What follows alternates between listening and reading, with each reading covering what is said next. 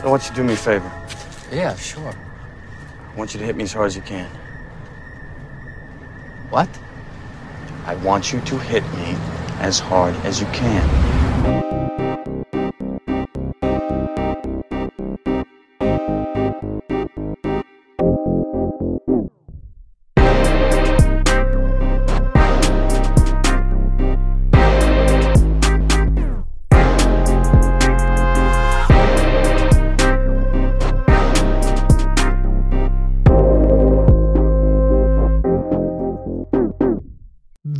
Velkommen til 22. episode af I Kassen Talks. Mit navn er David Bjerre, og det her det er jo showet, hvor vi ikke laver øh, ting, som er...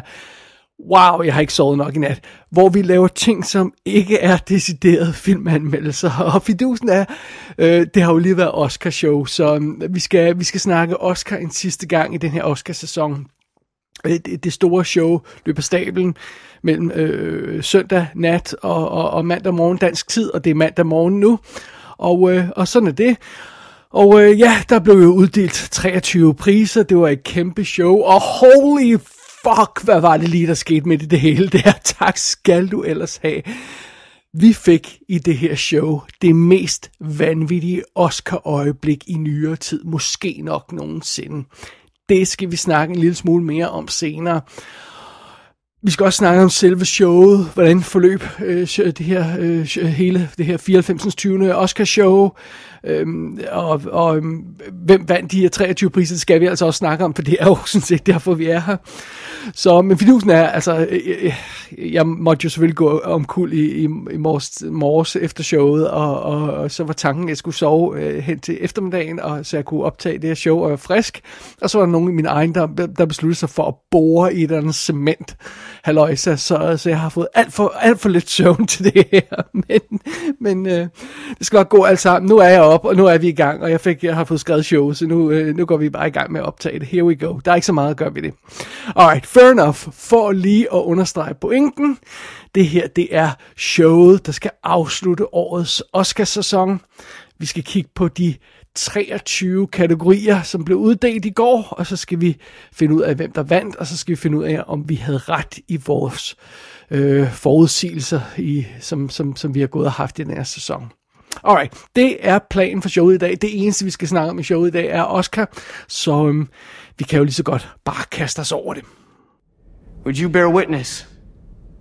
Testify that the Emperor has moved against us here. If they believe me, there would be general warfare between the great houses and the Emperor. Chaos. Across the Imperium. And suppose I presented the Emperor with an alternative to chaos. And the Emperor has no sons, and his daughters are yet to marry. You'd make a play for the throne. The Emperor feared the Atreides. He brought you here to kill you. What don't you understand? You're a lost boy hiding in a hole in the ground. Furman speak of the Lasai Al Gaib, Careful. a voice from the outer world who will lead them to paradise. Superstition. Vi starter gennemgangen af de 23 Oscar-kategorier med de 8 kategorier, der blev uddelt før showet gik i gang. Om det fungerede, det skal vi også nok snakke om om et øjeblik. Spoiler alert, det gjorde det ikke, men øh, det kunne man nok regne ud, men øh, det øh, snakker vi mere om senere. Nu, nu øh, i den her omgang, så fokuserer vi bare på kategorierne og på hvem der vandt. Og vi starter med de tre do, øh, kortfilmkategorier. Den første er bedste dokumentar kortfilm, og der blev øh, vinderen altså Queen of Basketball det var også den, jeg hæppede på. Det var den, jeg snakkede om, jeg havde set, som var vildt, vildt sød. Da jeg snakkede om den i forrige Kassen Talk, så var jeg faktisk ikke klar over hende, der er øh, ligesom fokus for den her dokumentarfilm. Øh, Lucia Harris, hun rent faktisk døde i januar. Det, det var der ingen, der havde nævnt det øh, sådan rundt omkring på nettet, når jeg, når jeg læste om filmen her, så det var lidt spøjst, så det, det vidste jeg ikke. Men, men, men det fik jeg så at vide i går, da, det, det, det nævnte instruktøren også, da, øh, da personen modtog prisen. Og øhm, øh, hvad hedder? Ben Proudfoot, var det det, han hed? Han har sådan en navn. No, anyway, øh, den vandt, den her øh, Queen of Basketball, og det var, det var super, super fedt, og øhm, det var også det, som de fleste havde forudset. Der var ikke så mange... Øh, Ja, der var ikke så meget overraskelse over det, men altså, der var jo selvfølgelig snakken om, om den anden øh, film, der hed Audible, måske, som jo handlede om døve fodboldspillere, om den eventuelt kunne ride videre på ko- øh, Coda-bølgen, som, som, som der virkede som om, der var en bølge for, men det, det skete altså ikke. Det var Queen of Basketball. Så går vi videre til næste kategori. Vi gør det her sådan lige rimelig hurtigt. Vi har jo snakket om de her kategorier før, så der er ingen grund til at træde alt for meget rundt i det. Det er bedste animeret kortfilm, og her blev vinderen altså The Windshield Wiper. Ikke den, som vi alle sammen troede, nemlig Robin Robin, Netflix Artman animationsfilm, som jeg også snakkede om i forrige Kassen Talk, som var vildt sød. Det blev denne her artifartige, mærkelige, øh, sådan lidt train of thought-agtige windshield wiper, som er vildt flot visuelt stil. Altså, hvis man bare sidder og kigger på den, så... Øhm, Ja, altså, det, det, det, jeg forstår godt, at den kunne, den kunne vinde på den måde. Men, det, det minder sådan en af den, den slags kortfilm, der ville vinde før i tiden, hvor det var sådan, hvor vi slet sætter, at det er altid den grimme, der vinder. Det kunne også nogle gange bare være den mærkelige, der vandt. Det var det også nogle gange før i tiden. Og det var lidt det her tilfælde, det, det var... Øhm, det er spøjs valg, og jeg må indrømme, det er faktisk den, det, det eneste sådan, rigtig store overraskelse øh, i årets show her. Det er altså bedste animeret kortfilm, The Windshield Wiper. Øh, Steve Pond, en af de, de store Oscar-blogger, han havde gættet den her. Det var der altså også nogle andre, der havde. Så, så øhm, man skulle have sat pengene på den. Det, det, jeg, jeg fik ikke engang skrevet odds ned dengang på, hvad, hvad, hvad det rent faktisk var, før, før showet gik i gang. Fordi det var... Øhm, det var lange odds. Øh, og øh, jeg, havde, jeg havde selvfølgelig også Robin Robin, så, så den missede jeg. Det var, det var lidt synd, men, men, øh, men øh, interessant valg, interessant, øh, men altså, jeg synes meget godt, det her valg øh, af, af Windshield Wiper, det, det, øh, det understreger, at der skal gøres noget ved de her kortfilmkategorier. Om man så skal henvise den til sit eget lille show, som vi har snakket om tidligere, øh, eller nu, i det her tilfælde uddelte man jo før selve showet, men det skal simpelthen være mere, mere tydeligt, hvordan de her film bliver udvalgt, hvem der ender med at stemme på dem, hvor mange stemmer rent faktisk på dem, hvor mange har set de her film. Før i tiden skulle man jo skrive sig ind og gå til en officiel screening, og man kunne kun stemme, hvis man har set alle fem en officiel screening. Det er ikke tilfældet mere, nu er det The Honor System, så, så hvem som helst kan stemme, og Øhm, der, det bliver nødt til at blive mere tydeligt, hvem der stemmer, hvor mange der stemmer, hvorfor de stemmer, og, og så skal de her film bare kunne ses og det kan vi ikke i øjeblikket. Det var meget svært, altså, jeg, der var tre af dem, jeg ikke nåede at få fat i, de her 15 kortfilm. Det, det, det her, det er uholdbart. Det er uholdbart, at, at, øh, at det nærmest virker random, men der vinder nogle af de her øh, kortfilmkategorier. Så, og det understreger den her windshield wiper win, altså. Alright, fair enough, men tillykke til den alligevel. Øh, så går vi videre til, åh, oh, det var på samme papir, undskyld, jeg, jeg har masser af, af papir, jeg roder rundt i her. Vi har også øh, bedste live action kortfilm, og det var jo så her, hvor der var dansk mulighed for en øh, mulighed for et dansk win, altså offscreen vel at mærke, fordi den her pris blev uddelt før showet, ligesom alle de her otte, første otte, jeg snakker om. Og, og vinderen blev altså The Long Goodbye øh, af Riz Ahmed, og, og den, øh, det var også den, vi alle sammen troede, der ville vinde. Øh, der var lidt snak om den her Al Kachu kunne, kunne vinde, den lød vildt cool, øh, og, og den, den skal jeg have fat i og set efterfølgende nu her. Men, øh, men, øh, men nej, det var altså jeg tror, det var, det var navnet Riz Ahmed, og folk vidste, det var ham, der, der gjorde den her Long Goodbye, den, øh, den, den, den vandt. Øhm, det, det, den har ikke fortjent at vinde, for det er ikke, nærmest ikke en kortfilm. Det er, som jeg nævnte der, der i forrige kassen talks, det er en scene og en monolog. That's it. Øh, og, men altså, hellere det, end at det der forfærdelige danske On My Mind, den skulle vinde. Så det var meget godt, den, blev, den ikke kom videre. Så ja, det var altså øh, Long Goodbye, der vandt bedste live action kortfilm. Og jeg undskylder meget, hvis jeg sluder lidt i dag her, men som sagt, jeg har simpelthen ikke fået nok søvn. I'm sorry. Nå, det var de tre kortfilmkategorier. Vi går videre i øh, de her øh, otte kategorier, som blev uddelt inden showet. Og øh, jeg tror godt, jeg kan afsløre, at øh, Dune kommer til at blive nævnt et par gange. Vi starter med bedste klipning, og der var vinderen Dune. Ja, Joe Walker vandt for Dune, og... Øh, han er meget sympatisk herre, og hans tale beviste showet, og det, det var vildt godt, han vandt. Og, øhm, og øh, ja, det, det, der, der var selvfølgelig snak om, om, om det kunne blive øh, King Richard, og om det kunne blive øh, Tick Tick Boom, eller alt muligt andet, men i sidste ende, der dominerede Dune simpelthen mange af de her tekniske kategorier, som vi regnede med, at den ville gøre, men man bliver selvfølgelig altid lidt i tvivl, når man, når man er lidt for sikker i sin sag, som for eksempel sådan noget som La La Land og sådan nogle af de her ting, hvor man bare siger, op, den vinder det hele, og så vandt den ikke det hele alligevel det gjorde Dune. Altså, den vandt stort set alt, hvad den kunne, og hvad man regnede med ville vinde. Fordi det bringer os videre til bedste scenografi, production design, og her var vinderen også Dune. Og det betød så, at det var her, hvor vi havde et lille håb til Nightmare Alley, at den kunne vinde en, øh, en, øh, en pris her, men det blev altså ikke tilfældet. Det var altså også et rimelig long shot, men ja, yeah, well, long shot skal der jo være plads til her og der, men det var der altså ikke i bedste scenografi-kategorien, det var der ikke. Og det bringer os videre til bedste makeup og hår. Her blev vinderen altså The Eyes of Tammy Faye. Og øhm, det var altså også godt nok en af de kategorier, som de fleste havde sagt øh, var rimelig sikre på. Oddsene var rimelig solide. Alle troede, den ville vinde. Men jeg har godt nok håbet på, at der var en lille overraskelse til Dune, eller måske Cruella, eller sådan noget i den stil der. Eller House of Gucci til, til fantastiske Jared Leto og hans, øh, og hans øh, vilde make-up. Men, øh, men, øh, men nej, nej det, det, det blev der altså ikke noget til. Så, så det, var, det var The Eyes of Tammy Faye. Det bringer os videre til bedste lyd, og her var vinderen altså, ja, Dune igen. Ingen øh, Oscar til, øh, til No Time to Die til, til James Bond-filmen, men, øh, men øh, endnu, endnu en Oscar til, til Dune. Og vi bliver i lydens univers, og vi bliver ved Dune, fordi næste kategori er bedste musik, og her var det altså Hans Zimmers score til Dune, der vandt, som vi også regnede med, og øh, det sjove af det hele var jo, at Hans Zimmer, han var der ingen gang, fordi han var, han er en af de folk, der rejser rundt og laver koncerter, som jeg nævnte for i Kassen Talks, og, og han er altså midt i en eller anden koncertturné nu, så han, han kunne ikke dukke op og, og modtage prisen, men øh, ja, han, han, øh, der var så, han var så heller ikke, det var så heller ikke en del af showet, så øh, den her, det her underlige øh, pre-show. Ja, igen, det kommer vi tilbage til lige om lidt, når vi har snakket om prisen. Når vi skal snakke om selve showet, så kommer vi tilbage til, hvordan det rent faktisk fungerede. Men, øh, og ingen overraskelser her, det var, sam, det var nærmest straight down the line på, på oddsene, på, på de her tekniske kategorier. Der var, der var ikke noget, noget revolutionerende der. How do you know about my father?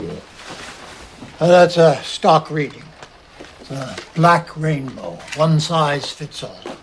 You're uh, uh, thrifty but generous, and private but friendly, and, and you, you hated him but loved him. Now, everybody's had some trouble. Somebody they hated. Shadow from their past.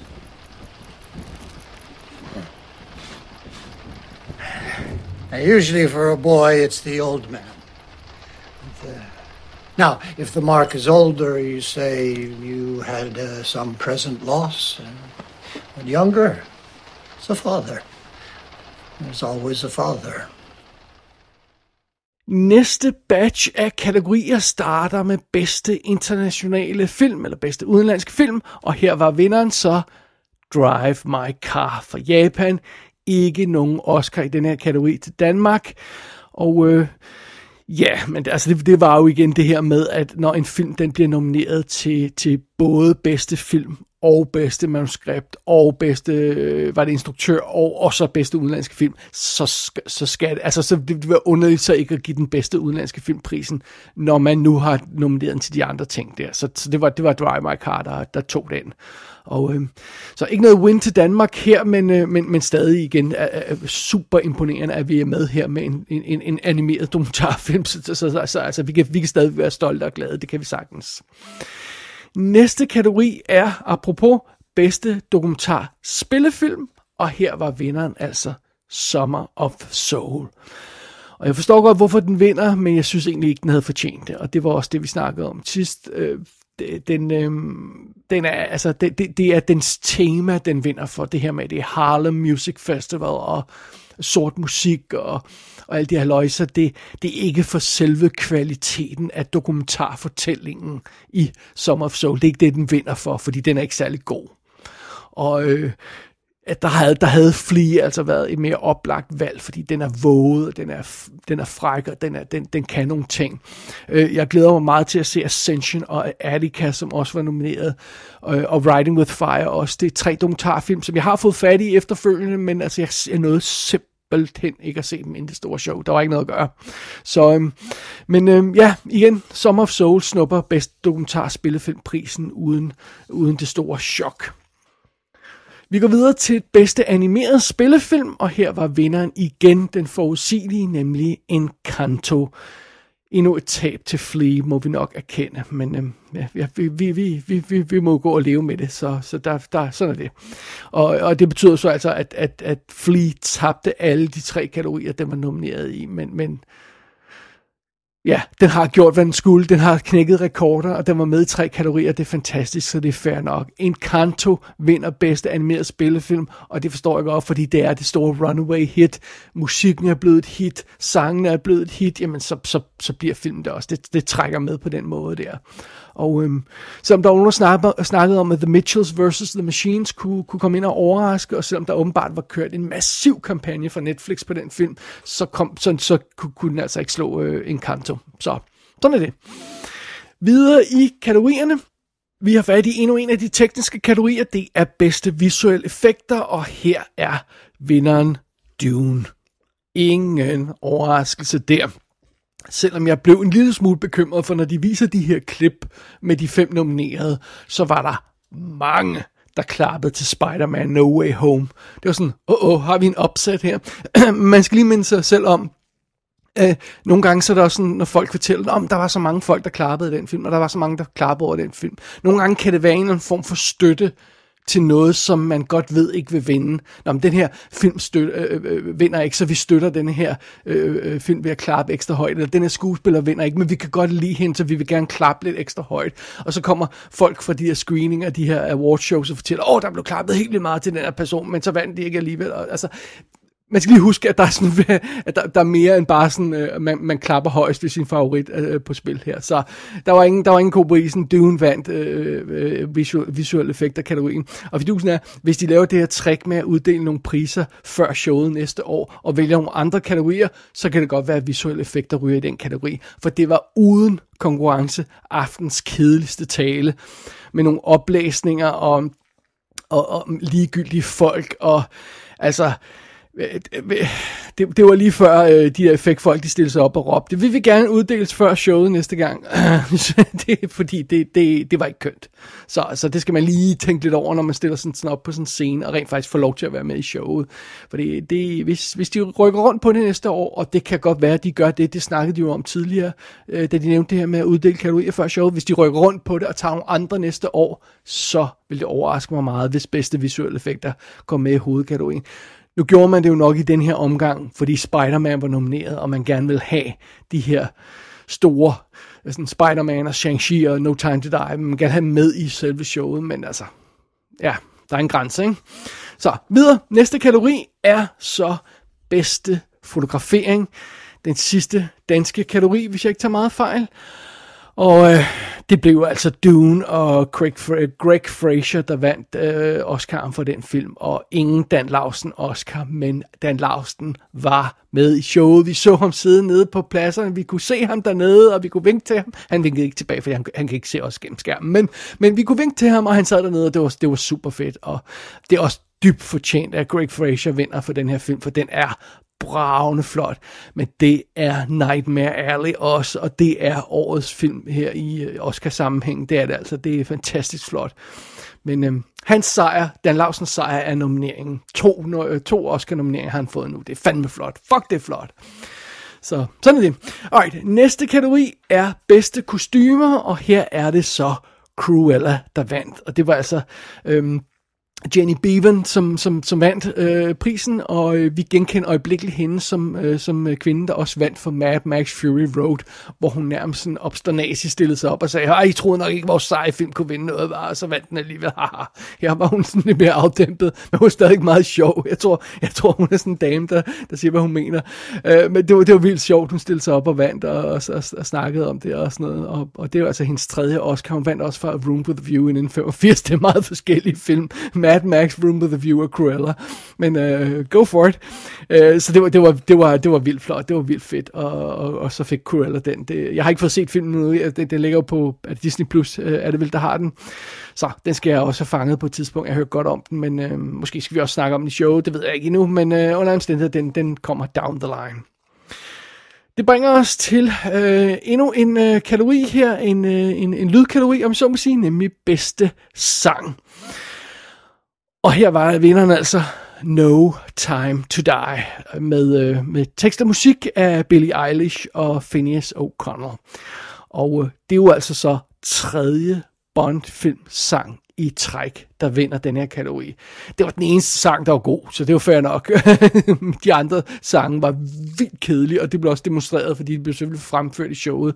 Øh, fire af dem i hvert fald. Øh, øh Van Morrison var der ikke, og kunne, kunne ikke fremføre Belfast-sangen. Han, han er på turné, men de andre sange blev fremført, og de var røv kedelige. Det var kaffepause øh, og tissepause sangen, det der, det var det i hvert fald. Øh, og det betyder så også, at øh, Lin-Manuel Miranda, han vandt ikke en Oscar i den her sammenhæng. Det vil sige, at han bliver ikke i godt i den her sammenhæng, som altså er Øh, det der, det, vi snakker om. Emmy, Grammy, øh, Oscar, Tony. Det, det er han altså ikke i den her omgang. Det må han vente lidt med. man skal nok komme tilbage igen, bare roligt. Og så stakkel Steiner Warren, hun tabte på 13. gang med, med, med, med den her For Good Days sang.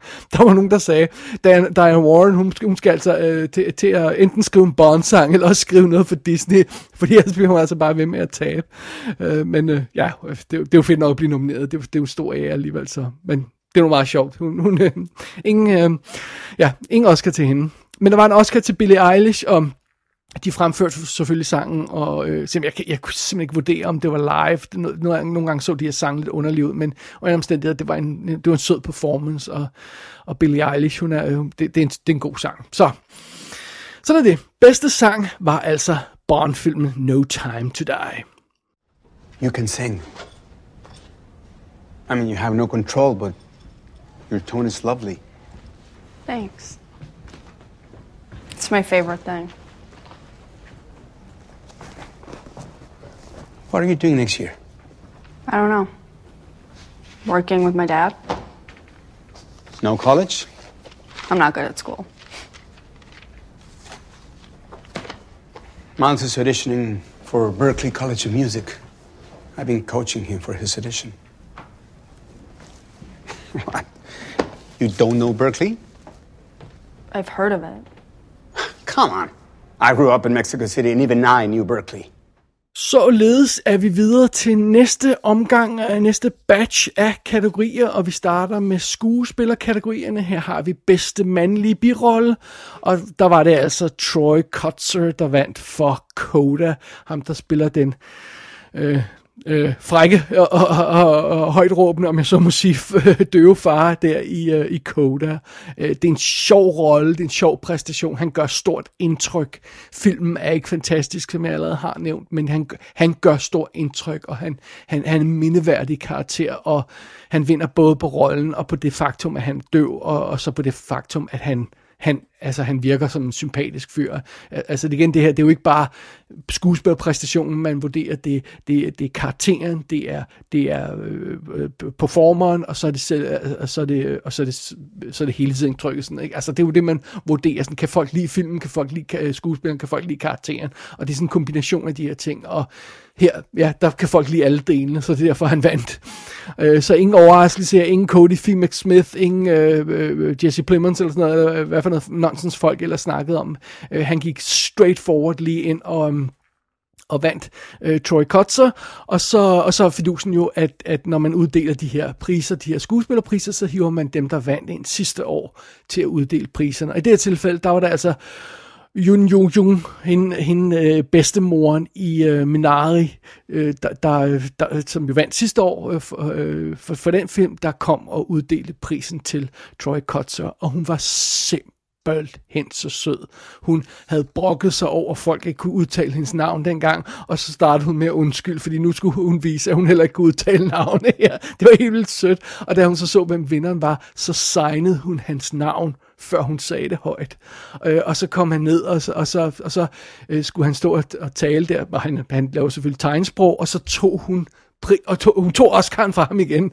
Og, og, og så kunne han teg, lave tegnsprog med begge hænder. Og så stod hun simpelthen og kiggede, den her ældre lille, dame, lille koreanske dame, hun stod simpelthen og kiggede så beundrende og så beskyttende på den her øh, mand, der stod og øh, fægtede med armene og, og havde vundet sin pris. Og så holdt hun fast i prisen og gav den tilbage til ham bagefter. Hun var simpelthen så sød, og han var simpelthen så sympatisk. Det var et af de bedste momenter i Oscarshowet. Det var, det var simpelthen den her bedste mandlige birolle øh, kategori. Det var, det, var, det var et smukt moment virkelig, virkelig godt. Og, og, og, og, og, og fed, fed skuespiller, der, der får den. Der var ikke så mange af de andre, jeg vil give den til. J.K. Simmons kan jeg godt lide, og han var sjov i Being the Ricardos, men ah, bare, uh, ja, sådan er det. Så det var, det var fedt nok, at, at Troy Kotzer vandt.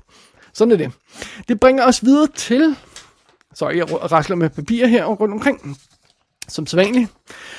Øhm, bedste kvindelige birolle øh, kategorien øh, skal vi have fat i nu, og vinderen her er Ariana DeBose for West Side Story. Og øh, igen, den mest, øh, en af de mest sikre priser i år, og hun, ja, som jeg også nævnte i forrige show, hun vinder jo så simpelthen øh, Oscar'en for samme rolle, som Rita Moreno vandt for i 1961 West Side Story. Øh, og og det, øh, det er vist første gang, at det er sket, at det er samme rolle, to skuespillere har vundet for. Fordi der er jo det her med Godfather-rollen, som, hvor der er to skuespillere, der spiller øh, Don Corleone på forskellige tidspunkter, Rob De Niro og, og, øh, og What's His Face. Øh, og, og, og det, altså, det, det er jo noget lidt andet med, altså det her, det er simpelthen specifikt samme rolle i musicalen, som de her to øh, skuespillere spiller og, og, og har vundet for nu. Så, og, og hun leverede en smuk, smuk tale, øh, og, og, og, og, og snakkede om at være sort latino, og, og om at være øh, øh, øh, øh, øh, øh, sprunget ud. Jeg kan ikke huske, hvad hun, hvordan hun sagde det formuleret. Jeg, ved, jeg kan ikke huske, om hun er, hun er bi, eller hun er, hun er curious, eller hun er det hele, eller hun er lesbisk, eller hvad hun er. Under omstændigheder, hun er, hun er ikke sådan straight, og, og det snakkede hun om, hvad hun var, og, og, og det, det var en sød tale. Så et sødt moment igen, og, og det er til de her birolleskuespillere, de, de, de kan levere det.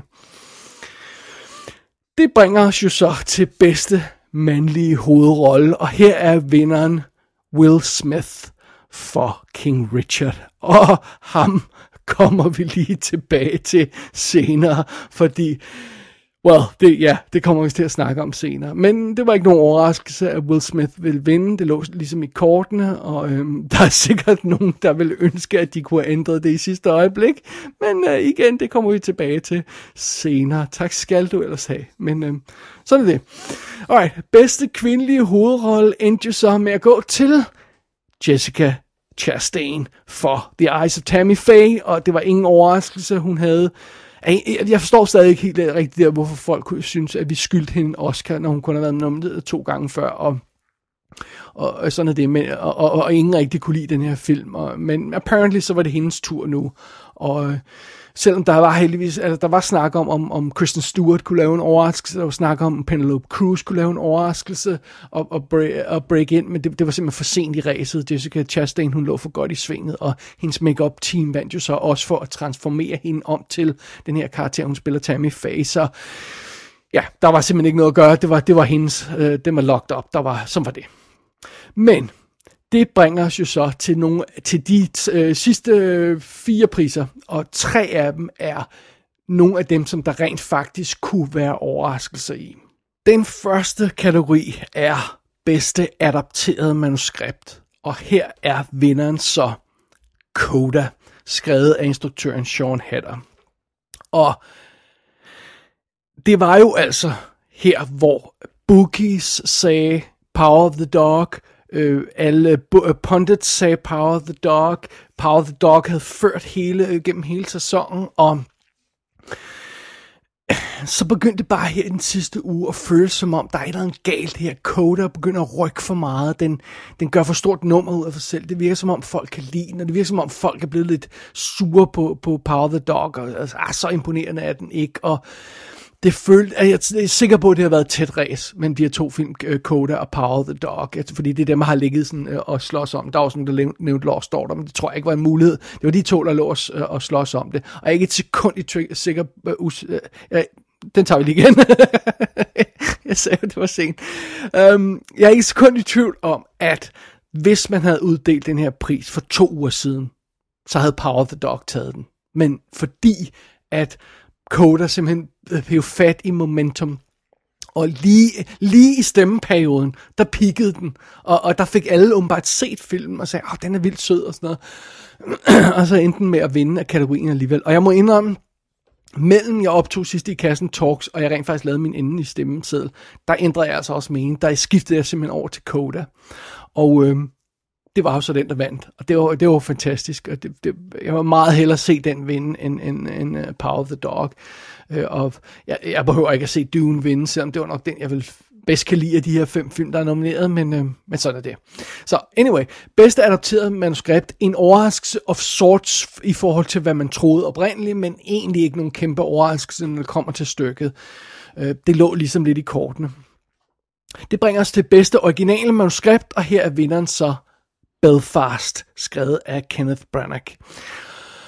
Og igen, oddsene sagde uh, Licorice Pizza, pundits sagde Licorice Pizza, men jo tættere vi kom på afstemningen, og jo tættere vi kom på finalen, og jo tættere vi kom på, at man skulle lave sin uh, final stemmeseddel, så begyndte det bare at føles mere og mere forkert, at det skulle være licorice pizza. Jeg blev mere og mere i tvivl. Jeg blev mere og mere i tvivl om, om, om folk ikke var i humør til noget, der var lidt mere sådan kontant og sødt og, og, og, og velkonstrueret og sådan noget. Altså, så kan man lide licorice pizza eller ej, men jeg tror godt, vi kan blive enige om, at det er sådan lidt mere sådan søgende, sådan øh, kaotisk film, hvor, hvor Belfast er meget mere stramt struktureret og meget mere stramt filmet og meget mere stramt sat sammen og og, øh, og, og, og jeg blev, jeg blev, jeg blev mere med i tvivl, og jeg endte altså med at sætte krydset Belfast. Og det var simpelthen også den, der vandt.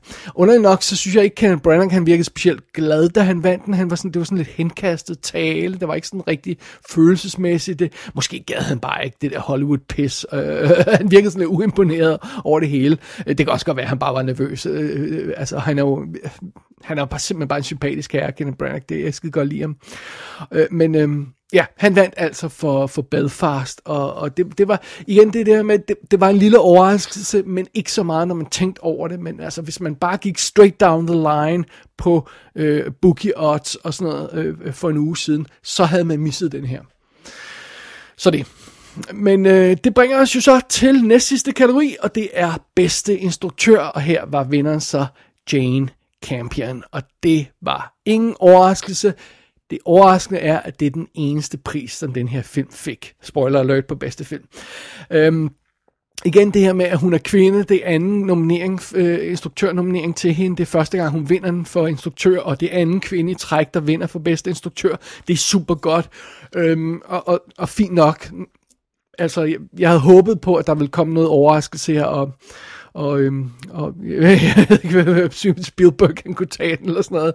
Øh, jeg fik set West Side Story, det tror jeg ikke, jeg havde sidste gang, jeg snakkede... Øh, snakkede om øh, Oscar, havde det? Nå, men West Side Story er i hvert fald super flot instrueret, så det, det måtte meget gerne have blevet Spielberg.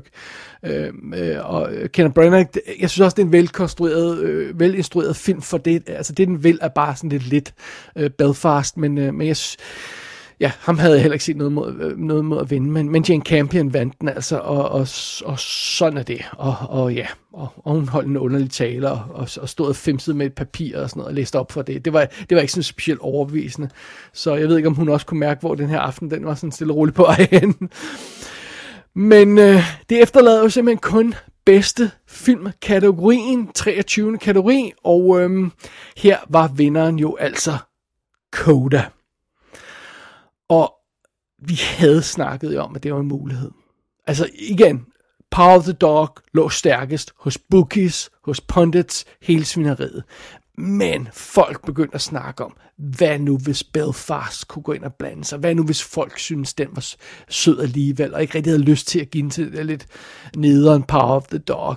Og så var det altså Coda breaket lige på det bedste tidspunkt, lige midt i stemmeperioden. Det, det kunne nærmest ikke have været bedre timet, hvis man havde prøvet det. Alle så åbenbart Coda.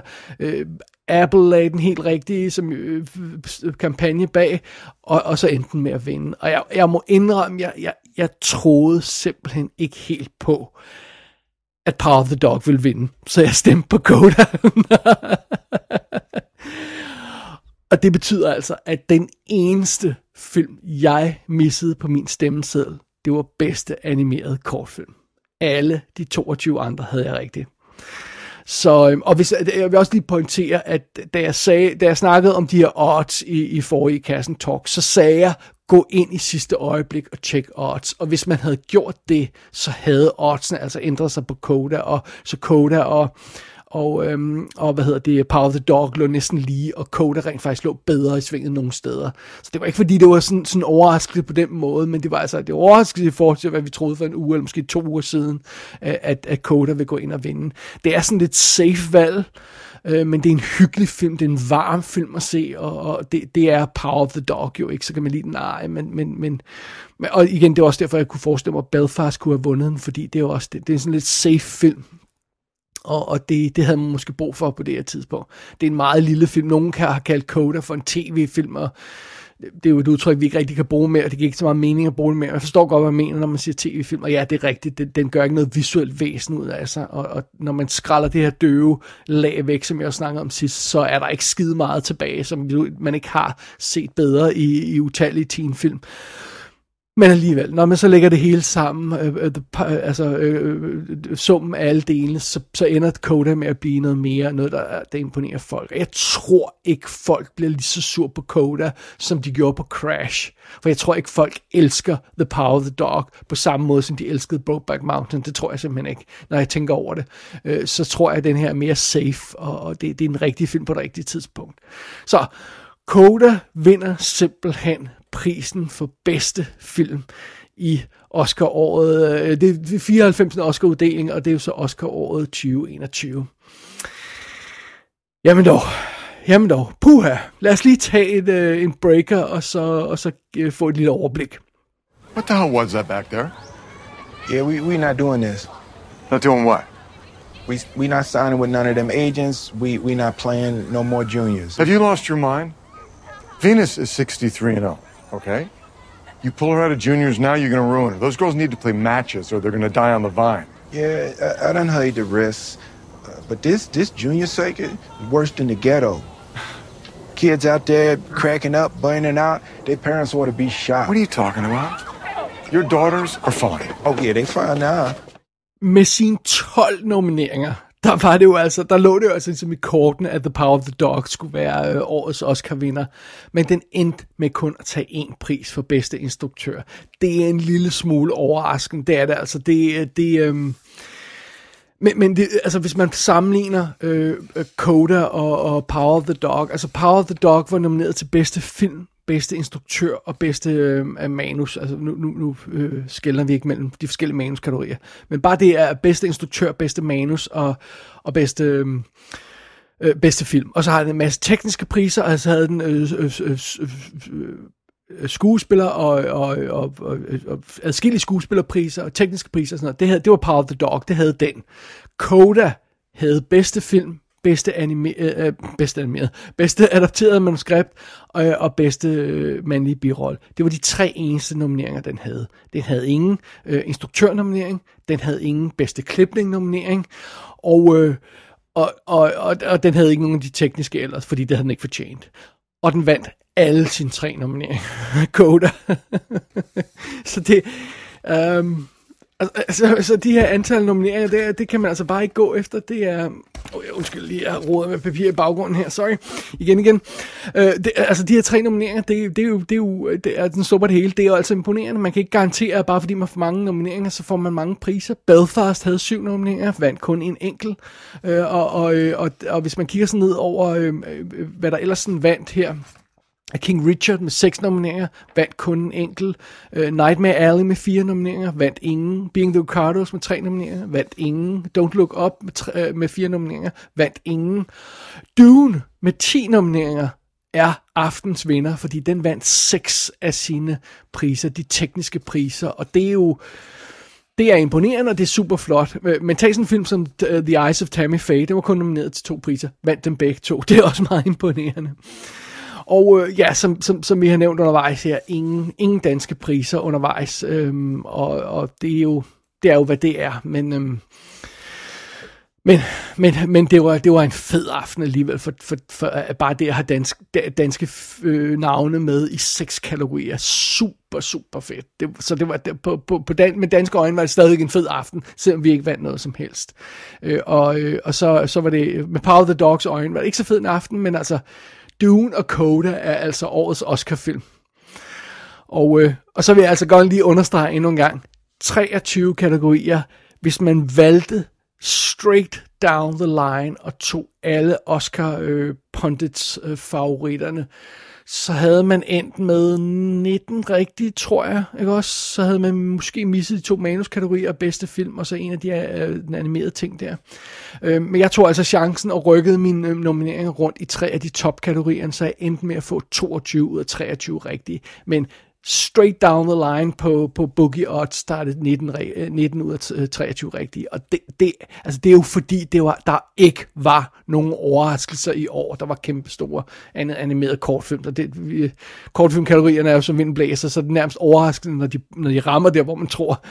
Men, øh, men det, det er lidt utroligt. Så det, det, jeg, jeg havde ikke regnet med, at der ville være så få overraskelser i, i priserne i år. Øhm, så alle overraskelserne i år de var i selve showet. det ved jeg ikke noget om, nødvendigvis om det er en god ting. Men det skal vi snakke om nu. Vi skal hive fat i uh, et overblik over selve Oscarshowet. Hvordan forløb det 94. 20. Oscarshow? This is such an intimidating room to be in. There's just all my heroes are here. So many amazing filmmakers. I mean, uh, Aaron Sorkin, a genius, truly, right? I mean, the, the innovation to make a movie about Lucille Ball without even a moment that's funny, I. Not your fault, Nicole. You're great. No. But I mean, if you're Aaron Sorkin, how you make a movie about the most iconic female comedian, not one left. Brilliant. It's brilliant. It's like making a biopic about Michael Jordan and just showing the bus trips between games. Vi starter lige hurtigt, som vi plejer, i det danske studie. Fordi, lad mig, altså ingen grund til at snakke alt for meget om det danske del af øh, Oscarshowet. vi klipper jo til det danske studie, hver gang der er reklamebreak, og så har vi indledningsfaserne, har vi også i det danske studie, før vi går live til Hollywood. Fint nok. Og jeg må indrømme, det show, det kører bare på skinner nu. Det har TV2 styr på. Det er fuldstændig smooth, velproduceret rammeshow for, for Oscars Haloisa. Øhm, Øh, øh, øh, Søren Fralle er inde og, og, og, og, og snakke, snakke Oscar halløj. Han er jo mega Oscar-nørd, ham kan vi godt lide. Anne Lind er inde med sine forkvaklede analyser og, og tror, at Flugt vinder alle sine tre priser, og det er kun film noir skuespillere, der skal stå på et bestemt sted. Det er fantastisk sjovt, hver gang man roer hende. Hun er, hun er fjols. og, og så hiver de de her random skuespillere ind og ind, øh, danske skuespillere ind og ind til, at, til at kommentere showet af Oscar-eksperter. Det er fantastisk, men det, det, det kører bare på skinner nu og Det fungerer øh, øh, vildt godt, og de havde ovenkøbet lavet sådan nogle producerede segmenter TV2, og, øh, med, hvor de snakkede med øh, medlemmer der, danske medlemmer af Oscar Akademiet, og hvad, hvad deres favoritter var inden for deres kategori og sådan noget. Det fungerede vildt godt. Så ikke en finger at sætte på den danske del af showet, det må jeg indrømme, det kørte bare som det skulle. Den amerikanske del af showet, selve showet, kørte ikke som det skulle. Altså det var det, det rigtige Oscar show var var var var lidt øh, var, var problematisk. Øh, det starter selvfølgelig med det her øh, red carpet, hvor man, øh, man ser ja, skuespillerne gå på på det røde øh, øh, den røde løber der, og, og det er altså meget fint. Men så, da, og TV2 går selvfølgelig, jamen nu startede det Red Carpet, så går vi til Red Carpet, og så præsenterer, hvad der var det, Vanessa Hodges og, og, og to andre værter sig selv, og øh, laver interviews med folk og sådan noget, og man kan ikke høre en dør af, hvad det siger, fordi musikken brager så højt, at den overdøver alt dialog. Øh, og der går lige et stykke tid, så går de tilbage til studiet og siger, øh, der er altså ikke noget galt med os. Det er signalet fra Oscar til de internationale tv-stationer, der er mixet forkert så vi ikke kan høre, hvad der bliver sagt.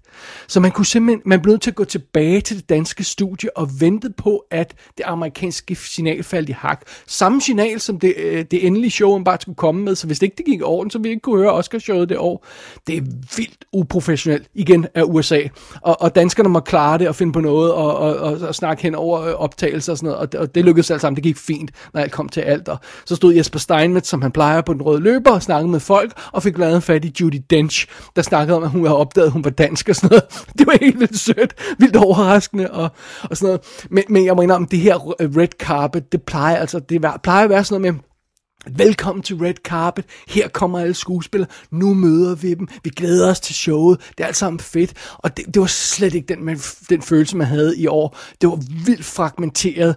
Øh, og det var så delvis fordi, at, at man ikke kunne se showet ordentligt, fordi lyden var for dårlig, så, så, så man må klippe frem og tilbage imellem det, og så føltes det også bare tjusket, produceret, og jeg fik slet ikke, jeg var slet ikke fanget, hvad alle de her stjerner sagde, og man, mø, man så slet ikke de interviews med dem, som man plejede. Der var noget helt galt for det der pre-show, øh, det der red carpet pre-show, og oven i det, så mens alt det her kaos udspillede sig, så var de jo gået i gang med at uddele prisen dem, der skulle ud- øh, uddeles før showet. De her otte priser, der skulle uddeles før showet.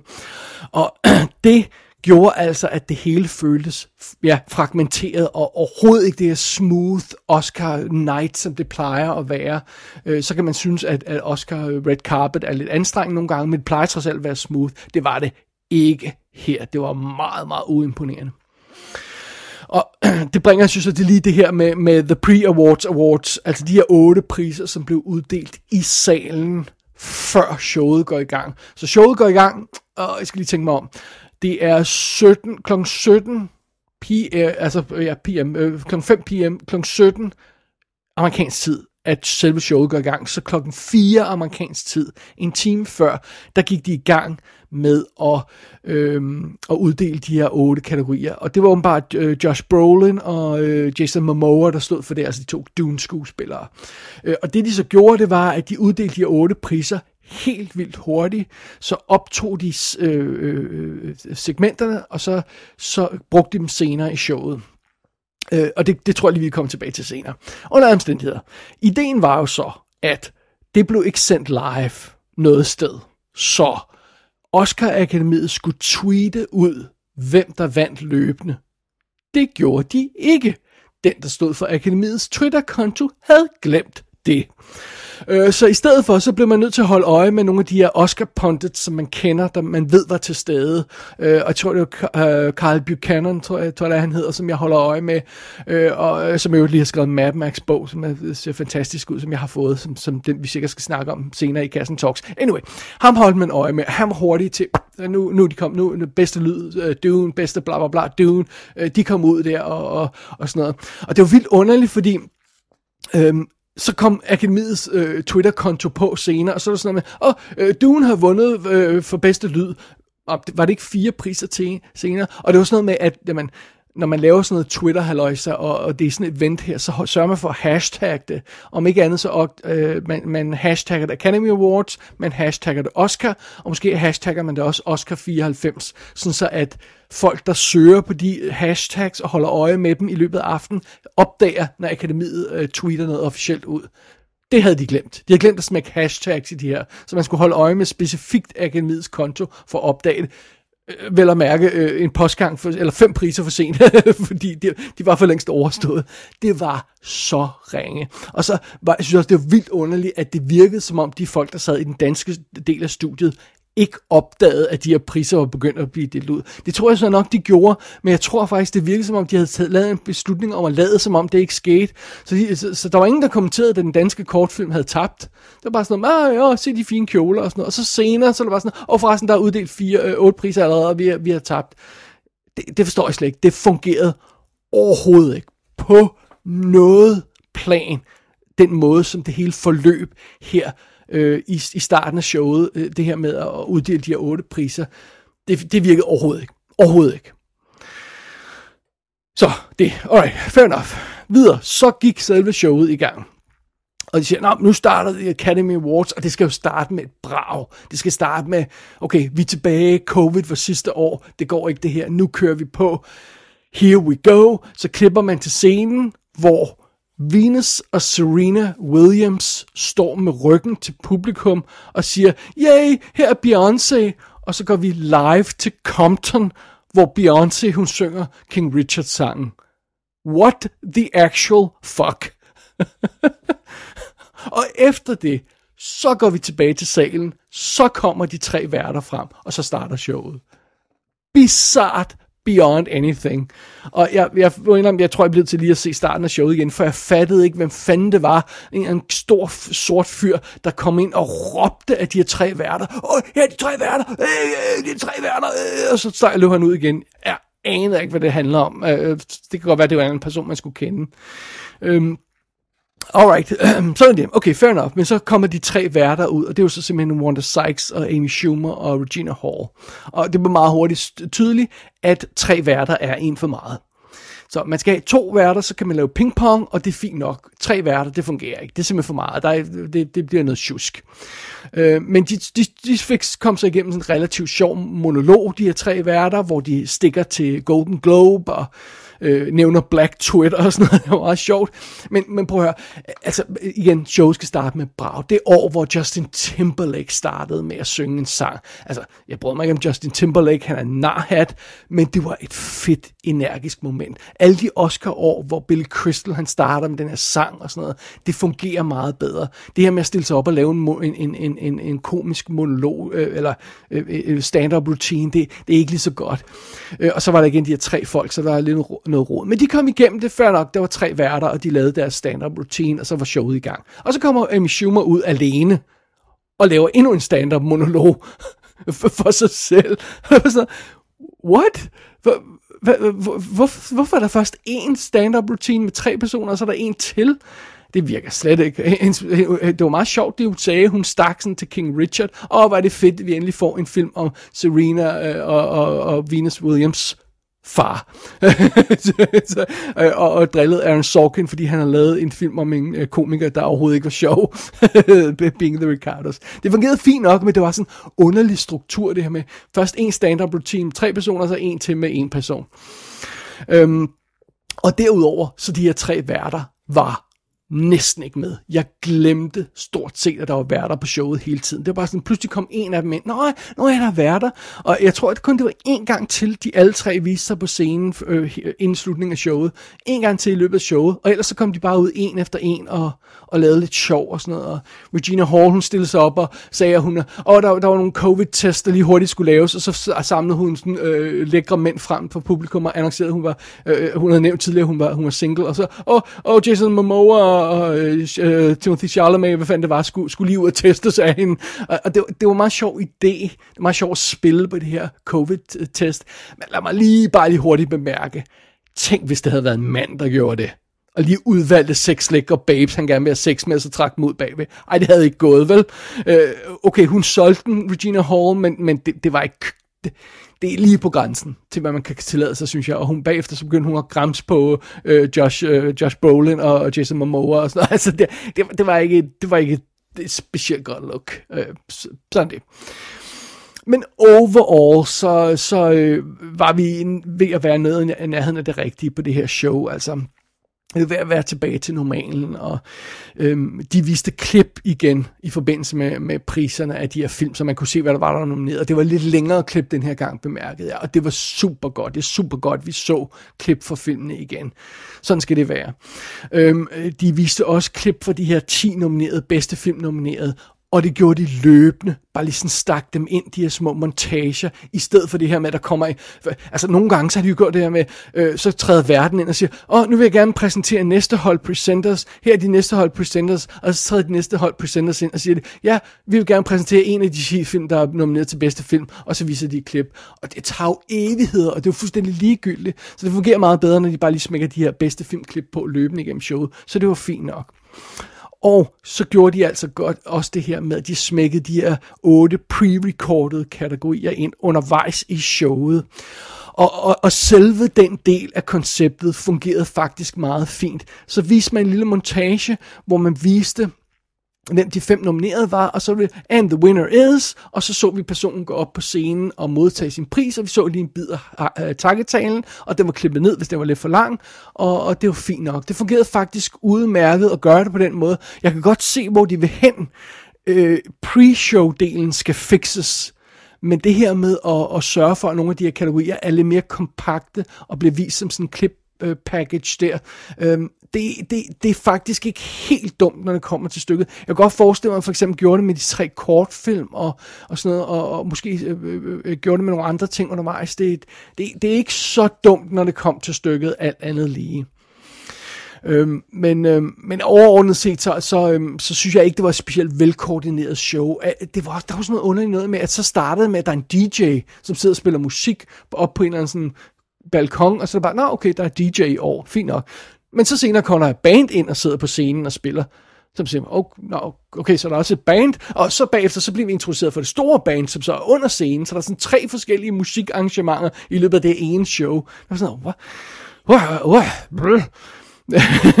så, og så forsøgte showet selvfølgelig at generere en masse momenter. Øh, de, de forsøgte på det i hvert fald. Det var ikke altid lykkedes. Lad os lige prøve at kigge nærmere på nogle af de momenter. En af de ting, vi blev præsenteret for undervejs i showet, var naturligvis White Men Can't Jump 30 års jubilæum reunion. Wait, what? og ah, den berømte Oscar-film White Men Can't Jump. Men øh, så kom Woody Harrelson og Wesley Snipes og Rosie Perez ind på scenen sammen, og Hele ideen var sådan set bare, at de skulle præsentere en kategori. Det var ikke sådan, at man skulle hylde White Men Can't Jump, men det fungerede faktisk rigtig godt. Det var vildt søde. Det er en lille smule random, men det er, faktisk, det er faktisk en god idé, det her med at tage sådan en reunion og, og, og så bruge den som, som præsentation til en kategori. Det fungerede faktisk fint nok. De var søde, og Wesley Snipes og Woody Harrison jokede rundt, og, og, og der var sådan lidt, okay, huske dengang vi lavede filmen, nå, men lad os præsentere kategorien. Fint nok. Så det, det var faktisk okay. Men så var der også noget som, nå, så skal vi have, have øh, en hyldest til Bond, fordi det er hans 60 års jubilæum. Øh, og så kommer der tre random sportsfolk ind, der aldrig har kunnet, altså der, der aldrig ser ud til, om de har stået på en scene før. Sean White, Tony Hawk og Kelly Slater. Jeg ved ikke, hvem to af dem er. Øhm, og så er der bare sådan noget, øh, ja, vi er jo øh, øh, øh, øh, øh sportsfolk, så vi, vi er jo extreme, og, og det er James Bond også. Øh, her er en clip øh, øh package. Really? Really? Så viste det sådan en montage af, af James Bond gennem tiden, og så der, det, det var så deres hyldest til James Bond. Ej, hvad er det for noget vås? Altså, drop dog det. Og det er jo altså, at den her lille segment tager jo altså pladsen fra en kategori, der blev vist før showet. Ikke? Så bruger man tid på det, i stedet for en rigtig kategori, hvor en pris fra Oscar akademiet bliver uddelt, så bruger man tid på at stille de her åndssvage sportsfolk op, der ser idiotiske ud og dumme som døre, og så, og så, øh, så skal de hylde Bond af en random reason. Altså, det, det er noget ævl. Nå, apropos øh, mærkelige jubilæum, så fik vi jo også det ikoniske 28-års øh, Pop Fiction jubilæum. Wait, what? Um, okay, fint nok. Samuel Jackson, John Travolta og øh, Uma Thurman kom ud på scenen sammen. Og igen, pointen var sådan set bare, at de skulle præsentere en kategori sammen.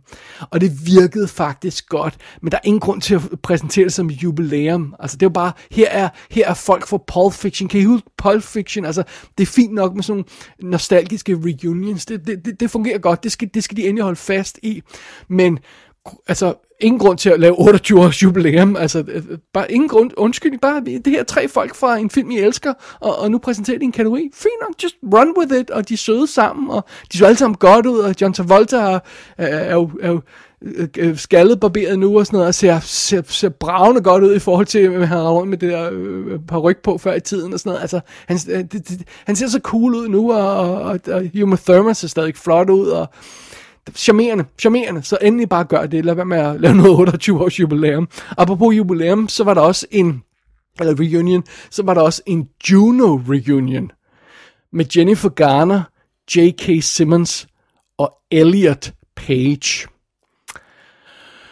som jo øh, altså har, har, har skiftet køn øh, og, og er, er nu øh, Elliot Page. Og, og, og, og det, det var en lille smule bizart, og, og det virkede, altså, der har jeg næsten sådan, det burde man, altså, enten skal man helt lade være, eller også skal man måske bruge det til noget, der er en lille smule mere relevant, altså sådan, gøre det til en thing, men, men det, det, virkede, det virkede underligt. Og, og så ovenkæmpet, så fik vi også, for, øh, fordi der skulle være flere reunions, fordi det var en hyldest til filmmørder og sådan noget, så, så skulle der være en Godfather reunion også, hvor de så slipper uh, Al Pacino og De Niro og, uh, og Francis Ford Coppola ind, og Francis Ford Coppola får lov til at holde en lille tale, og de andre, jeg tror ikke, de sagde noget, uh, og, så, og så forsvinder uh, de igen. Og det, det var så Godfather reunion og, og, og, og, og, og jubilæum. Ej, øh, altså det, det, var, det var en lille smule hidden miss, det her. Det virkede bedst, øh, de her momenter, når de, sådan, når de gjorde sådan som del af en kategoripræsentering, øh, og, og, og når de ikke tænkte for meget over det, bare hæve sådan tre skuespillere ind, vi elsker, eller kender os fra et andet. Os. Når det blev for avanceret, så, så faldt det lidt igennem. Og apropos ting, der faldt igennem, så uddelte de jo også undervejs sådan nogle Twitter Awards, sådan, sådan til The Most uh, Cheerworthy Moment. Øh, og, og, og det, skal, det, altså, det er jo sådan noget, de havde afstemt på, på, på Twitter-akademiet, og det skal man jo ikke gøre, for så kommer fans og så øh, knækker de som konkurrence. Og i det her tilfælde, der var det Zack Snyder fans, der havde knækket de her konkurrencer. Så apparently, så et af andet random sekvens fra Zack Snyders tv-udgave af Justice League, øh, Flash enters the Speed Force Zone, eller hvad fanden det hed. Øh, det var så det mest cheerworthy moment ever. Nej, selvfølgelig var det ikke det. Det var bare nogle Zack Snyder-fans, der havde hacket den her konkurrence. Og, og, øhm, og altså seriøst, det her det her med Twitter-afstemninger, det ødelagde det hele. Altså, der, der er jo sådan nogle random fans, der totalt har ødelagt det her. Så nu kan jeg ikke engang huske, hvad den anden kategori hedder med sådan Twitter-moments. Men der var øh, øh, Mina Marta fra 2020 med Johnny Depp i hovedrollen. Det var en af top 5 film, filmene. Hvem har nogensinde hørt om den film overhovedet? Men det er selvfølgelig nogle fans, der, der, der, der suger over, at John, Johnny Depp han er blevet cancelled, så de var inde og stemme på den her film og få den op i moments. Og, altså det, det, en ting er, at, at akademiet virker øhm, øh, øh, øh, pinagtige, fordi de forsøger at være hip og være med på de unge og de smarte og sådan noget, men, men at de ikke kan teknisk forhindre, at der kommer nogen og ødelægger det her moment for dem, det er ikke godt. Så det var totalt totalt mislykket, de her Twitter Moments øh, priser, som ikke er rigtige priser, det er bare sådan noget, øh, så viser vi top 5 for et af, ah, det var, det var noget ævl. Og apropos totalt ødelagte, mislykkede moments, der var noget ævl, in memoriam sekvensen. Altså den berømte sekvens, som er hvert år, hvor man skal huske, hvem vi har sagt farvel til i det forgangne år. Og det plejer at være en, et sobert, stille moment, hvor vi ser en simpel sang måske. Øh, der var det her, øh, det her år, hvor Dave Grohl han var inde på scenen og spillede Blackbird, eller fandt det var, og vildt sødt, og så ser man alle de her montager med, med de her folk, man kender, og så er det kendte folk og skuespillere, og så er det mindre kendte tekniske folk og behind the scenes folk i Hollywood, man siger farvel til. Det var det ikke den her gang. Den her gang, der kørte den her montage på en skærm bag et andet højt råbende gospelkor, der væltede rundt, og så pludselig midt i det hele kom Bill Murray ind og hyldede Ivan, Ivan Reitman, og, og Jamie Lee Curtis dukkede op med en hund og snakkede om Betty White, og, og, så, og, så, og så mens så bragede det her Oscar øh, gospelkor, og så i baggrunden kunne man sådan lige svagt skimte den her øh, montage med en memoriam. Altså, det, det, det, det, det, var, det, var, det var simpelthen, øh, det, var, det, var, det var noget af det mest vanvittige i showet. Det, det var den her in, uh, øh, in memoriam uh, montage, der overhovedet ikke fungerede. Uh, vildt, vildt bizart. Men øhm, bare rolig, Oscar Academy, det er der ingen, der kommer til, kommer til at snakke om, selvom I glemte Bob Saget. I glemte Bob Saget, der åbenbart har vundet en Student Academy Award i 1977 for en dokumentar, han har lavet. Han har rent faktisk vundet en Oscar, øh, en mini-Oscar, Bob Saget, og I glemte, at han var død. Men det er der ikke nogen, der kommer til at snakke om, fordi det mest vanvittige øjeblik kom senere i showet. Og hvis man ikke har hørt noget om det, så lad mig bare lige tage det for en god ordens skyld. Øh, øh scenen er jo, situationen er jo, at Chris Rock, han står på scenen for at præsentere bedste Øh, øh, dokumentar spillefilm kategorien. Han joker sådan lidt rundt, og så joker han selvfølgelig med Will Smith og, og dennes kone, Jada Pinkett Smith, øh, øh, og stikker lidt til dem og laver sjov med dem. Og så laver Chris Rock en joke om, at Jada hun skal være med i G.I. Jane 2, fordi hun er blevet klippet skaldet. Og det, er jo, det var dem i morgen jo også i, i G.I. Jane øh, 1. og Øh, hvad han så åbenbart ikke ved, er, at, øhm, at der er en grund til, at uh, Jada Pinkett Smith er skaldet, og det er, at hun har en sygdom, der gør, at hun mister håret. Og det tror jeg altså ikke, at Chris Rock vidste. Men pludselig, midt i det hele, så rejser Will Smith sig op, går op på scenen og smækker Chris Rock en lussing på siden af hovedet, og så sætter han sig ned, og så på live tv råber han to gange, keep, your, uh, keep my wife's name out of your fucking mouth. Amerikanerne så det ikke, fordi der er delay på, så det den slags ting bliver droppet. Men vi så det live feed. Vi så det her. Og, og tak skal du ellers have et moment.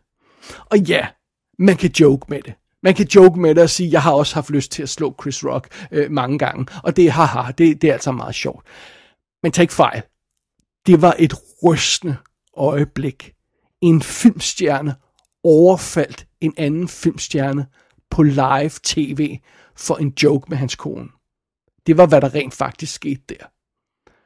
Og hele showet gik stå. Hele salen blev stille. For til at starte med, så var man i tvivl om, hey, er det en bed det her? Nej, han sidder og råber fucking nede i publikum, så er det jo ikke en bed. fordi det, det må man ikke råbe på amerikansk tv.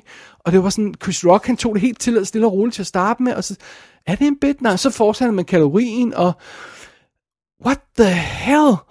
Og så kom øh, Sean Combs øh, ud efter det hele var overstået, og jeg, jeg laver altid sjov med hans forskellige øh, Puff Daddy navne. Jeg lover aldrig nogensinde at joke med Sean Combs navne igen, fordi han var den, der stod på scenen bagefter og måtte prøve at få kontrol over situationen. Og det gjorde han faktisk nærmest. Han sådan, stille og roligt, vi snakker om det bagefter, nu skal vi videre, det går nok alt sammen. Han virkede øh, frisk og på og optimistisk og sådan noget, og fik ligesom øh, lagt lidt øh, en dæmper på situationen, og, og det var altså midt i et live tv-show foran milliarder af seere, skulle jeg til at sige, og der, der, der skulle øh, Sean Combs stille sig op og gøre det, og det gjorde han rent faktisk. Han fik sådan lagt øh, øh en dæmper på det hele, og øh, men altså, der var ikke noget at gøre fra det øjeblik, der lå der en mørk skygge over Oscarshowet. Men det er et live show, så man kan jo ikke stoppe midt i det hele, og, og man kører videre, og der var flere kategorier, og folk skulle have deres moment in the sun og sådan noget, men, men øh, øh man, kan, man kan, altså, der var et overfald på live tv, og det forsøgte man sådan at sige, om det er okay, det er bare ikke noget videre, videre, la la la. Måske burde man rent faktisk have stoppet op og gjort det eller andet, men det er selvfølgelig nemt at dømme folk i situationen, fordi de, de forsøger bare øh, at reagere og, og få det her show på skinner. Og det er altså heller ikke på hele situationen i øvrigt, at den pris, der var ved at blive uddelt bedste dokumentar øh, spilfilm, da, da Questlove han vandt for, øh, for Summer of Soul, og gik op og skulle til at sige, åh, åh det her det er til min far. Boop! Så gik signalet i sort. Øh, og øh, apparently øh, så, øh, så, forva- så forsvandt signalet fuldstændig til alle de internationale stationer bare et øjeblik. Og øh, jeg ved ikke, om det har noget at gøre med det her med, at man, er en, øh, altså, man har kører med en form for delay, og så lige så snart der sker noget, som for eksempel Will Smith, han roer fuck you, eller øh, fucking på scenen, så bliver man nødt til at spise noget af den delay, og på den tidspunkt, så skal man tilbage til delayen, så man kan fange, hvis der kommer andre ting og så er man får et break i udsendelsen. Jeg ved ikke, om det er derfor, at signalet gik ud et, et, et kort øjeblik, men omstændighed, det gjorde det igen senere på aftenen, midt i det hele. Hvilket ikke gjorde hele produktionssituationen omkring Hollywood, øh, øh, øh, Oscar-showet bedre. Det var et shit show uden øh, af, af format. Og hvad der gjorde hele situationen endnu værre, var jo, at kort tid efter det moment, så vinder Will Smith prisen for bedste mandlige hovedrolle, og så skal han stille sig op på scenen og sige tak. Og det blev det hele ekstremt meget mere akavet af. Fordi han startede godt nok med at virke sådan, øh, relativt sådan, wow, det, det, der var sket noget slemt her, nu må jeg heller lige sige noget om det. Og så øh, gik han, jo længere han begyndte at snakke, jo, jo mere kalkuleret og PR-agtig øh, var det, om sådan noget, om jeg beskytter jo min familie, og jeg opførte mig ligesom øh, øh, øh, øh, King Richard i den her film, jeg lige har vundet Oscar for, så, så det er sådan lidt, og, og sådan noget, og han undskyldte til akademiet, men ikke til Chris Rock. Og øh, det her, det er så frisk en situation, at der kommer simpelthen mere info på senere. Og igen, ja, man kan godt grine af det og feje det væk og sige, åh, oh, det er jo bare og Chris Rock og bla bla bla og sådan noget. Det, altså, det var et overfald et, altså det er kriminelt. Der var simpelthen, der var simpelthen LAPD var ude og sige, øh, nej, vi har ikke øh, øh, taget fat i den her situation, fordi der er ingen af parterne, der vil, der, vil, øh, der vil rejse en sigtelse. Men hvis Chris Rock har sagt, jeg blev overfaldet lige før, så havde Will Smith blevet anholdt. altså sådan er det. det, altså, det, det, det er ikke en joke. Øh, og det er et specielt ikke en joke, fordi det som Will Smith gjorde, var et klokke klart eksempel på det, man kalder toxic masculinity. Jeg er en mand, jeg beskytter min kvinde, jeg puncher dig, hvis du siger noget om hende. Det var varmelt, varmelt. Og specielt i den her situation, hvor han spiller den her rolle som King Richard, som er dybt manipuleret i filmen, og virkelig, virkelig glosset over hans mørkere dele af karakteren. Man kunne nærmest fristes til at kalde den karakter for whitewashing, og oven i det har der altid været den her fornemmelse af, at Will Smith han ikke spillede med rene kort, at han hele tiden spiller en rolle, selv når han forsøger at være bare sig, sig selv. Øh, og han hele tiden sådan, øh, altså, var det den rigtige Will Smith, der dukkede op til overfladen lige der et øjeblik? Eller var det bare sådan kombinationen af alt muligt andet? Og øhm, så fik så Twitter gik selvfølgelig amok og begyndte at analysere situationen og fandt jo hurtigt frem, frem til, at at, at for det første er der stadig ikke rigtig nogen, der ved det der med, om Chris Rock rent faktisk ikke vidste, at Jada Pinkett Smith havde en sygdom, og det var, altså, jeg tror faktisk ikke, han vidste det, fordi så har han nok ikke joket med det. Øhm, øhm, men så opdagede Twitter jo også hurtigt, hey, var der ikke noget med, at Chris Rock lavede jokes med Jada Pinkett Smith og Will Smith sidste gang, da han var vært? Jo, det gjorde han nemlig. Han lavede nogle ret sådan, ja, altså lidt halvgrove jokes med dem, fordi de boykottede showet. Og så sagde, så sagde Will, øh, Chris Rock noget i retning af, altså, ja, jeg, jeg, jeg boykotter også øh, Chris, øh, Rihannas øh, underpants, men det, det er jo nemt nok at sige, for jeg var altså ikke inviteret. og, øh, og, og, og, og måske en opfølger på det, måske er der en bad blood der, men under andet det var en hård, hård situation. Det var meget, meget ubehageligt. Og, og, og jeg, jeg synes, man skal virkelig tage sig selv i, i nakken. Undskyld. Man skal virkelig tage sig selv i nakken, hvis man fristes til at bagatellisere, bagatellisere det her, og, og, og, og henkastet gør det til en joke. For det var, det var en voldelig situation, og det er en lille smule voldsomt, og det her show, det blev jo altså formodentlig set af nogle børn. Hvorfor gjorde det det? Fordi Encanto var en af de film, der blev nævnt undervejs. Det kan godt være, at de bare sad i baggrunden og legede med Lego-klodser, men det, kan, altså, det kan godt være, at der er børn, der sidder og ser det her, og ser Will Smith gå op og punche en anden dude. Og alle omstændigheder, selv hvis det ikke er børn, selv hvis det bare er almindelige mennesker, det er voldsomt at være, være vidne til sådan en overfald. Så øh, jeg, jeg synes, man skal tage sig selv i nakken, hvis man, hvis man føler, at, at, at man bare skal gøre det til en joke, fordi jeg synes ikke, det var en joke. Det var en grim situation, og den situation med Will Smith, den hang altså over resten af showet, og nu ender det med at definere den 94. 20. Oscar-uddeling en Oscar-uddeling, hvor en kvinde vinder en Oscar for instruktør igen, hvor der er en, en, en film om døve, øh, der, der, der vinder Oscar, hvor der er alt muligt andet, andre gode momenter i. Nu er det bare Will Smith, der skal øh, være stor mand, beskytte kone øh, og, og, og punche en anden fyr. Det er det, folk snakker om. Øh, det er ikke godt. Og det her, det er sådan en flydende situation. Det er lige sket det her for vidderligt for, for, for 5-6 timer siden, da jeg sidder og optager det her. Så det kan godt være, der kommer mere information ud snart. Det kan også godt være, der kommer noget udtalelse fra, fra akademiet andet end at øh, vi er ikke så vilde med vold. Øh, gå på oscar.com og se resten af showet. Altså, øh, der, formodentlig kommer der en ordentlig udmelding fra Oscar Akademiet. Måske bliver de tvunget til at sparke Will Smith ud og tage Oscar'en fra ham. Sådan noget kunne man godt forestille sig. Det kan også være, at Will Smith bliver tvunget til at gå ud og sige undskyld ordentligt til Chris Rock. Øhm, fordi at Chris Rock er en fucking nar. Derfor behøver han ikke at blive punchet i hovedet. altså, så... Øhm, Ja, når, når, jeg, når jeg poster det her show, så kan der være noget at ske alt muligt andet, og det kan også gøre noget at ske noget andet de kommende dage. Ja, øh, så der er ikke så meget mere at sige om den her situation nu.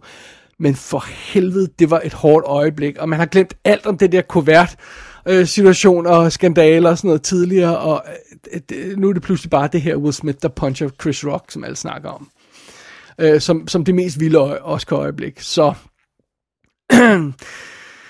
ja, det var en lille smule chokerende, en lille smule rystende, men, øh, men øh, lad os øh, prøve at se, om vi ikke kan wrap alt det her oscar haløjse op, øh, det her Oscar-show op, fordi fidusen er jo, at øh, da vi kom videre øh, med alt det, og vi fik uddelt alle priserne, og vi fik uddelt prisen til Coda, og det hele er all said and done, så endte showet med at være 3 timer og 38 minutter langt. Jeg har ikke set seertallene på det endnu, så jeg ved ikke rigtig, hvor, hvor godt det gik.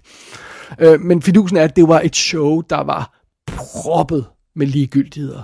Altså det her med, at we don't, we don't talk about Bruno, en sang, som ikke er blevet nomineret, Oscar nomineret, men er blevet hit, den bliver fremført i showet. Øh, alle de her kedelige montager, øh, Bond-tribute, øh, tribute, alt det her løjser. Øh, altså, øh, og, og så alle de her sange, det virkede meget bedre sidste år, da de fremførte alle sangene før showet. Det var faktisk en rigtig god idé, de burde holde fast i. Øhm, der er også nogen, der har foreslået, at man skulle lave øh, de tekniske priser som første akt af showet, øh, som kunne være online og, og øh, en lille, øh, ikke til store transmitteret show, så kunne man lave en, øh, en halftime show med, øh, med sangene, og skulle det rigtige Oscar show med de sidste 10-12 priser komme bagefter, og det er så det, man transporterer live ud til hele verden. Det var også en måde at gøre det på. Men de her sange, de her røvkedelige sange, det nytter ikke noget, de skal ud af showet. Så det var et problematisk show af andre årsager end Will Smiths, og, øh, og det var et langt show, og, men det var, det var og selvom der ikke var nogen som helst overraskelse i de fleste af priserne, så, øh, og, og selve showet var et shit show og en ka- øh, kaotisk katastrofe, øh, well, så var der meget at snakke om, og der var meget at se på, og det er i hvert fald også et show, vi ikke glemmer forløbet. Så det er jo altid noget godt, I don't know. Men, øh, men sådan er det. det øh, om ikke andet, så er vi færdige med den 94. 20. Oscar-sæson, og, øh, og vi kan lægge, lægge det her løjser i graven. Eller, det får vi nok ikke helt lov til, grundet øh, øh, de her ting, vi skal følge op på. Men øh, ja, om ikke andet, nu er vi i hvert fald slut med Oscar-showet, og det var, hvad jeg havde sige, at sige om selve Oscar-showet i den her omgang i hvert fald. All these beautiful Latinx faces. We got great representation here tonight, people. Now, now fun fact. The, you know the Oscar statue was modeled after uh, Mexican American actor Emilio Fernandez in 1928? That's right. And he still looks great, you know, because brown don't break down. and if you win, you're going to have 13 and a half inches of Mexican in your hands. Called Oscar. Så kan vi lægge årets Oscar-sæson i graven, øh, mere eller mindre. Ja, okay, fair nok, vi har et hængeparti på en vis bad boy, det må vi tage senere, og jeg nævnte også, at der er nogle af de her Oscar-nominerede film, også nogle kortfilm, som jeg gerne vil vende tilbage til, som jeg gør øh, løbende i kassen eller i kassen talk senere. Men selve Oscar-showet og Oscar-sæsonen er slut nu. That's it. Hvor kommer så næste i kassen talks? Jamen, øh, det bliver jo nok i april på den tidspunkt. Lidt afhængig af, hvad der er at, at tage fat i af forskellige ting og sager. Om, om der er nogle spændende ting, om vi hører noget opfølger på det her Oscar halløj, så skal vi måske snakke om det. Øh, hvis jeg, hvis jeg ser nogle af de her kortfilm, kan det godt være, at jeg tager dem med i, i kassen talks. Det kan også være, at vi lige holder en lille pause, fordi der, der har været sådan en rimelig intens Oscar-periode, og prøvet at nå det hele i, i og, og, og alt muligt andet øh, og, øh, ved siden af. Så øh, det kan godt være, at jeg får en, tager lige nogle ugers pause med i kassen talk. Vi skal nok komme tilbage igen, og man holder selvfølgelig bare øje med, man kan følge mig på Facebook for eksempel, man kan følge øh, Twitter. Jeg, jeg, jeg skriver ikke så meget på Twitter mere, men jeg, jeg poster altid, når der er nye shows, og og, øh, og så, øh, ellers kan man følge på Facebook og sådan noget, og, og så, så skal vi nok holde øje med, øh, eller ro højt om, når der kommer noget nyt i Kassen Talks. Og så er der selvfølgelig øh, det almindelige Kassen Show, der, der, der kører løbende. Blandt andet kan jeg allerede nu afsløre, at øh, Lunana og Jack in the Classroom er en af de kommende anmeldelser, jeg kommer til at poste. Den film, som, øh, som også sammen med, sammen med Flugt, Flea, tabte Oscar'en til, øh, til Drive My Car, bedste internationale film Oscar'en. Så men jeg har set øh, Lunana, og den, øh, den kommer der anmeldelse af snart. Så det er, hvad der ligger sådan lige ude i den nærmeste fremtid. Og som altid, gå ind på ikassenshow.dk for at tjekke, øh, tjekke show notes til den her episode, og liste over lydklip, jeg har brugt undervejs, og øh, der er jo også en kontaktformular, så man kan sende en lille besked til mig med, med ris og ros og forslag og alt det her løjse, som man plejer at kunne. Det var det for den her omgang. Tak skal du ellers have et show. Uh, øh, jeg er helt groggy i hovedet, og, og, uh, og jeg har ikke engang overspist øh, uh, slik sådan, uh, og sukker sådan, i forbindelse med Oscar show. Der var simpelthen for meget at se det. Jeg har slet ikke tid til det. Uh, der var for meget at tage stilling til. Uh, men men uh, jeg er en lille smule groggy grundet ikke nok nattesøvn, og så, uh, og så det her mærkelige, mærkelige situation, vi har havnet i. Men... Uh, sådan er det. Det skal nok gå alt sammen, og næste i Kassen Talks øh, show øh, skal nok blive mere frisk og vågen, og lidt mindre vrøvlende. Det lover jeg. Ah, bare, lad os se. Det sidste lover jeg ikke, men det andet lover jeg. Alright, det var det hele for den her gang. Mit navn er David Bjerre. Du har lyttet til Kassen Talks, og jeg har kun én ting tilbage at sige. King Kong ain't got shit on me!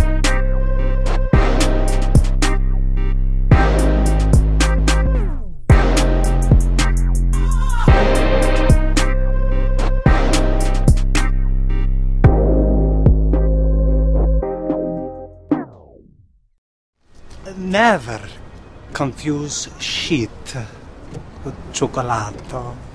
They may look the same, but the taste very different. Trust me, I know.